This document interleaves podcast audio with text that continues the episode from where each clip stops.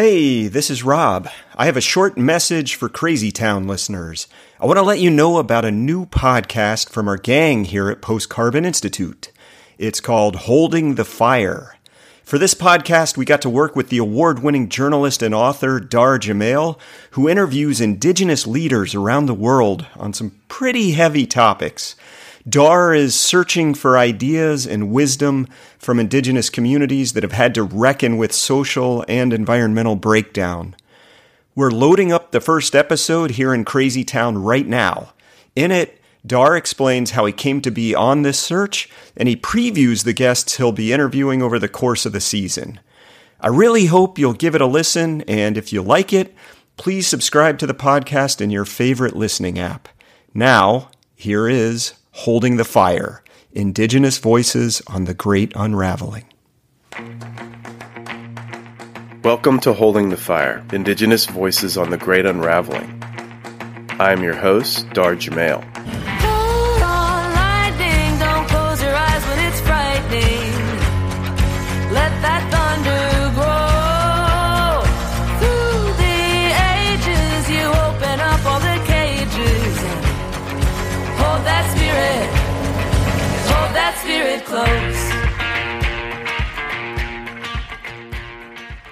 This podcast is about bringing forward the perspectives of indigenous communities from around the world, as all of us, humans and more than humans alike, reckon with the consequences of a global industrial society built on growth, extraction, and colonialism. A long, winding path has led me to hosting this podcast. Like many people, I have been horrified, outraged, and heartbroken repeatedly by what is happening in the world. My path began when I watched the government of the United States invade and destroy the country of Iraq, basing a war on what had already been shown in advance to be lies and propaganda.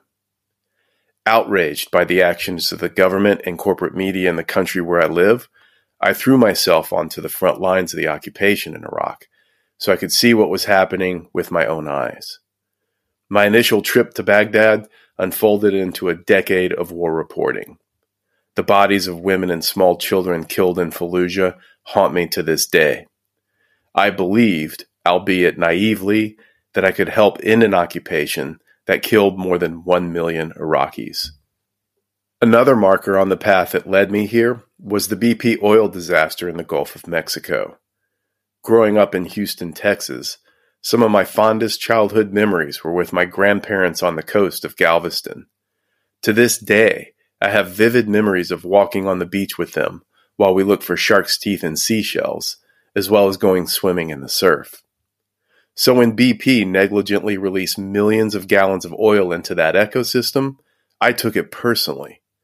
I spent years reporting on what became the single largest man made disaster in U.S. history, filing dozens of stories about untold numbers of dead marine animals, birds, other wildlife, and humans that were killed and continue to die from BP's chemicals.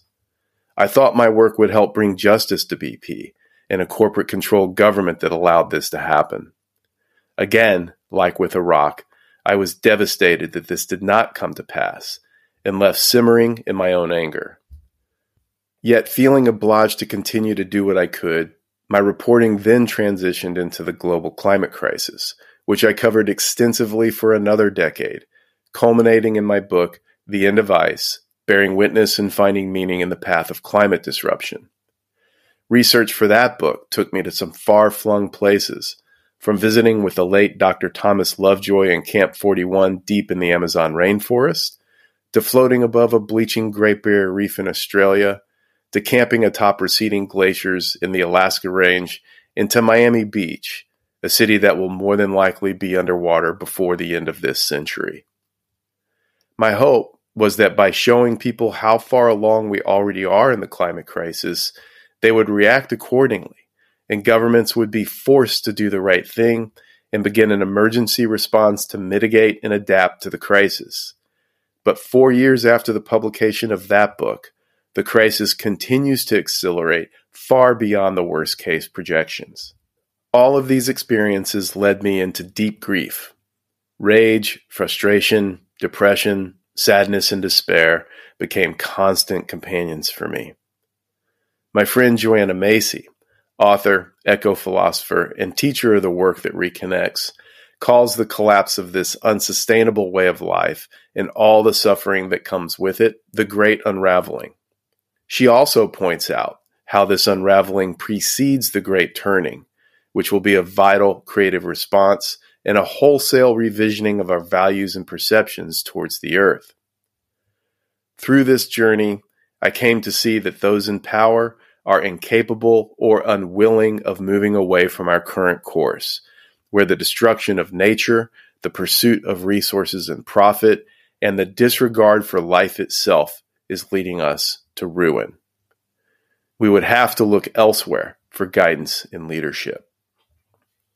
Amidst all of this, a dear friend of mine, Stan Rushworth, suggested we talk with indigenous people given that indigenous populations around the world have been experiencing collapse, genocide, erasure, and racism, among other traumas, for millennia, his suggestion made perfect sense. That idea led us to co edit a book titled We Are the Middle of Forever, where we interviewed 20 different indigenous persons. While working on that book, I settled into a new sense of calm, and I developed a deeper sense of purpose as I began to understand and adopt Indigenous values. I listened to people who have been through the complete collapse of their worlds, but who were also continuing to do great work. They didn't have false hope. They knew better than anyone what was being done to the planet and to people on the margins of society. Yet here they were, leading the way through the current polycrisis in a calm, dignified, reverent way simply by living by indigenous values as they always had. I had little idea how desperate I had become for this entirely different perspective, not just on what's happening in the world, but on life itself.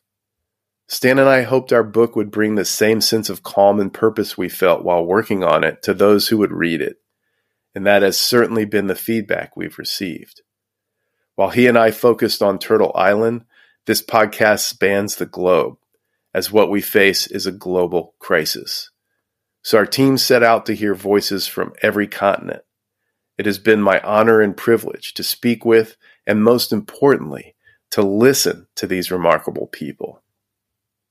As the great unraveling deepens, we need as many people as possible to wake from the false destructive dream of growth and progress and embrace a different, deeper way of knowing and being. The voices we've featured on Holding the Fire are pointing humanity back to our collective heart. Our hope is that after listening to these amazing people, you will be moved to become part of the weaving of the different future that we need. Several common themes emerge from our conversations, ranging from deep connection with Earth to the horrific impacts of colonization to resilience in the face of suffering. Dr. Anne Poelina from Australia had this to say about getting back to valuing what is most important for all of us. So, what we're saying as Indigenous people, not just in my country, but around the world where we've held on to these last bastions of biodiversity. We're saying this is the lifeblood of the planet. These last places that we have protected and held on to under much pressure, strife, continual invasion and unjust development we really need to look at how do we change the value and realize that it is nature that sustains our well-being, nature that gives us the oxygen, nature that creates the rivers of life, nature that creates all of those things in abundance that we need to sustain ourselves as human beings on this planet. And also reminds us of the critical importance of listening to Indigenous people at this moment in history. What we must do is come together and stop discounting the ancient wisdom of indigenous people, of first people, of First Nations people across the globe, because we have lived with the Anthropocene in the past, particularly in my country, and we have shaped that. So it, we were living always in a symbiotic relationship. So what we're saying is that Western thinking, Western thought, top down leadership and governance, which has become toxic, must have a pause, must listen to this ancient wisdom because this is the ancient wisdom that can teach us how to see and be in the world a different way. Aslak Holmberg, an indigenous Sami who lives on the Deatnu River on the border of Norway and Finland, shares his perspective of how things have gotten to this point of crisis. I think this is a clear result of an ideology that is uh, already from the start uh, doomed to fail because if you build something on unsustainability then then it will crash at one point and, and we are at that point when when ecosystems are crashing and when the whole global climate is starting to to to collapse. Given this, of course, I was hoping to learn more about how Indigenous people were dealing with the grief and trauma from all they have lived through, yet still managing to live from their hearts. It was this question that led me to Galina Angarova from the Lake Baikal region of Siberia. understanding the human condition, understanding suffering, knowing our place on this beautiful and fragile planet, having our hearts broken, hurting, grieving, healing, and always, always having hope that we can overcome and thrive. It's all of it. This is why we're here. How can I be the best version of myself given the story I was born with and lived, and what can I do with it? It's living the best way that I can, allowing life to happen to me, guided by my heart, caring for others, leaving behind something important after I'm long gone. And that's how I try to live those values that came from my ancestors and my grandmother. And that's what the land has been teaching us all along. It is also refreshing to hear folks discuss the disparity between their traditional ways of life compared to so called modern society. Celine Lim, an indigenous Kayan from the Baram area in Sarawak, Malaysia, spoke to this. Contemporary society tells me the more I consume, the happier I am. But when I go back into the communities, the more that we we give back, or the more that we replenish, and when we allow ourselves to actually live uh, according to a flow, that is when you are the happiest. When you find yourself being a part of a whole. I also hope to hear more from those with deep connection to the land where they are from, and every single person I spoke with shared beautiful stories about this. Here is Sam Olando, a Luo man who is a human rights defender and community organizer from Kenya, who spoke to this. in my community, land is on the basis of identity. It gives you identity and it gives you a home. That land, we connect land with our ancestors. If this is where I buried my forefathers, then uh, I've got a social attachment to it. So that when you are doing compensation, when you are doing mega infrastructure development programs, then compensation can not only be in terms of monetary compensation, but also must pay attention to the social attachment that I have to my piece of land. I've become fascinated to learn as much as I can about these deeper connections to the earth, because as we heard earlier, it's our disconnection from Earth that is the root cause of all the problems we're facing today. Patty Gualinga, an indigenous rights defender and foreign relations leader of the Quechua people of Sarayaku, an indigenous community based in the Ecuadorian Amazon, spoke directly to this. Papá era un yacha, un chamán, y era muy respetuoso de todas las espiritualidades. So his dad was a shaman, and he was always saying that we have different paths, different ways, but there is one spirit like connects everybody. You know, the spirituality is just one. But we can arrive to different paths, different religions, different things, different believings, but we are connected in that big thing together. So the Sarayaku people recognize that the forest, the jungle, the Amazonia, it's alive. The Amazonia is alive. And we need to respect that, that the Amazonia feel too. You know, the trees, the animals, that it's something that it's alive. And there is like these protectors, like they are not like real persons, but they are just like these energies that protect the forest. They recognize that they have that, that they have these protectors around and it's connected to the earth to protect people. You No, it's just like they are protecting people because Amazonia is still alive. It's just like it's different. No, it's not that they are trees, they are stones, they are no. It's protecting a life together. They have this cosmovision to protect the earth.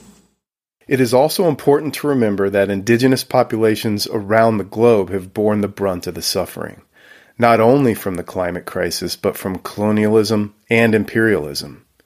In the case of Alson Kelen and the indigenous people of the Marshall Islands, after surviving the incredible amount of nuclear weapons tested where they live, now they are facing yet another existential threat the climate crisis. Now, for us, we don't just get sick. We lost our identity. We lost our land. We lost a culture that was given to us by God. So we're living in a place where practically we cannot, you know, survive for a long time. And I always tell people that nuclear testing, we sacrifice, we sacrifice our life, our land, our culture to the good of mankind to bring peace to the world.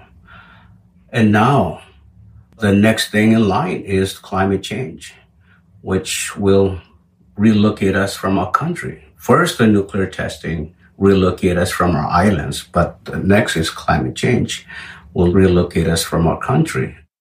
Indigenous populations around the world have survived the aforementioned onslaughts by continuing to serve out of a deep sense of obligation, rather than focusing on their rights. In this sacred yet pragmatic way, people like Shoba Liban, a Borana woman in Kenya, are living examples of this for all of us. Hoping for the best is not good enough. For me, like uh, what I believe in, I should do whatever I believe I want to do, I want to continue doing. Like I said, if I can't do it today, I'll do it tomorrow, but I make sure I have planned, I have written those issues that I want to accomplish. I continue doing it, doing it, doing it until I see succeeding. At times I also wonder how I manage to do that. But I think it is being focused and believing in yourself. So whoever has a problem, because even in uh, Africa, right now there are a lot of challenges in terms of mental health. There are a lot of unemployment. Cost of living is very high. Others are even taking their lives. But if you talk to each other, you have networks, you you you talk over the, the radio, local radios, you you visit each other. Like for example, in our case, you cannot uh, miss to go to people's funeral if you are around that area. In marriage, we support each other.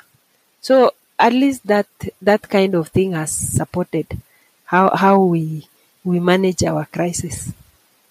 All of this leads us to finding a way to be in this world, not just as a means of survival, but something far deeper than that. How to find true belonging and true community with both humans and the more than human world. For it is only when we are part of a vibrant reciprocal community of like minded and like hearted kin are we able to be of the most service. Only then are we able to have the commitment necessary to serve the planet during this time of the great unraveling. This topic is part of Dr. Yuria Celidwen's lifelong focus. Yuria, a native of indigenous Nahua and Maya descent from Chiapas, Mexico, conducts research that converges the vibrant threads of indigenous studies, cultural psychology, and contemplative science. We need commitment. We need commitment, we need community, we need to create spaces of trust. But for that, you know, there's tremendous work that we need to be doing. But I don't think that any of that work will be possible should we not have that commitment. That commitment that no matter how challenging and tremendously difficult it will be to reckon with these narratives and to dismantle these narratives, because you know, seeing the horror in the eye of all these narratives that we live by comes with tremendous understanding. It would leave us very fragile, very vulnerable, and, and most, of course, are not willing to do that because we don't feel safe. But if we are able to stand the heat and create these spaces, if we commit to do this kind of work for the benefit of the planet, then we may be able to learn that we can fly. Then we are faced with the challenge of maintaining perspective on the polycrisis. How do we do this, given the relentless nature of bad news on all fronts? Pain, suffering, and death are everywhere one looks, and things only continue to worsen. Lyla June Johnston, a woman of Navajo, Cheyenne, and European lineages who lives in New Mexico, offers a perspective that changes the entire paradigm of our current predicament.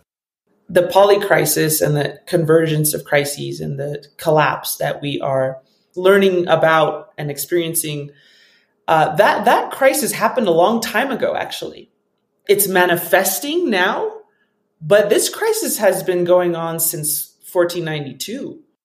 For example, like, are we reaping what we've sown?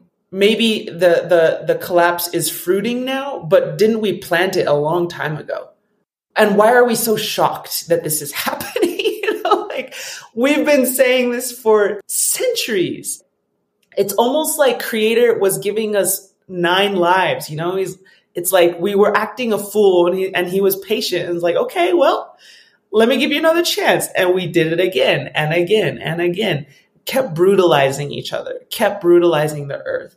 And it's like the earth can only take so much. I mean, the fact that she's even lasted this long is incredible with the amount of brutality and the amount of abuse. She's very resilient. She can actually absorb a lot of abuse. She can handle a lot of insanity but only to a certain point, you know? And at a certain point, we can't go on like this. And so in in that sense to me the collapse is is almost like overdue. You know, like like the crisis started a long time ago. And if if this is what it takes to to to sit our butts down and be like, no, you cannot do this anymore period. Find another way. And if you don't, I'm to force you to. If that's what it takes, then so be it because we've been having we've been having a ball just being extremely disrespectful to her and to each other with no consequences whatsoever. And so in that sense, it's not such a radical reframing at all it's almost like a no brainer. Like, what did we expect? Extracting her, treating her like a slave, you know, treating the soil like it's, it's, it's just here for our benefit. Having had the opportunity to speak with each of these remarkable people, the fundamental way I perceive, feel, and experience the great unraveling has been changed. Hosting this podcast has been a journey of heart and mind one that has taken me deeper in both understanding, feeling, and awareness of what these times are asking from each of us. I trust that by listening with your heart, you will have a similar experience. As the great unraveling deepens, we need as many people as possible to wake from the false, destructive dream of growth and progress and embrace a different, deeper way of knowing and being.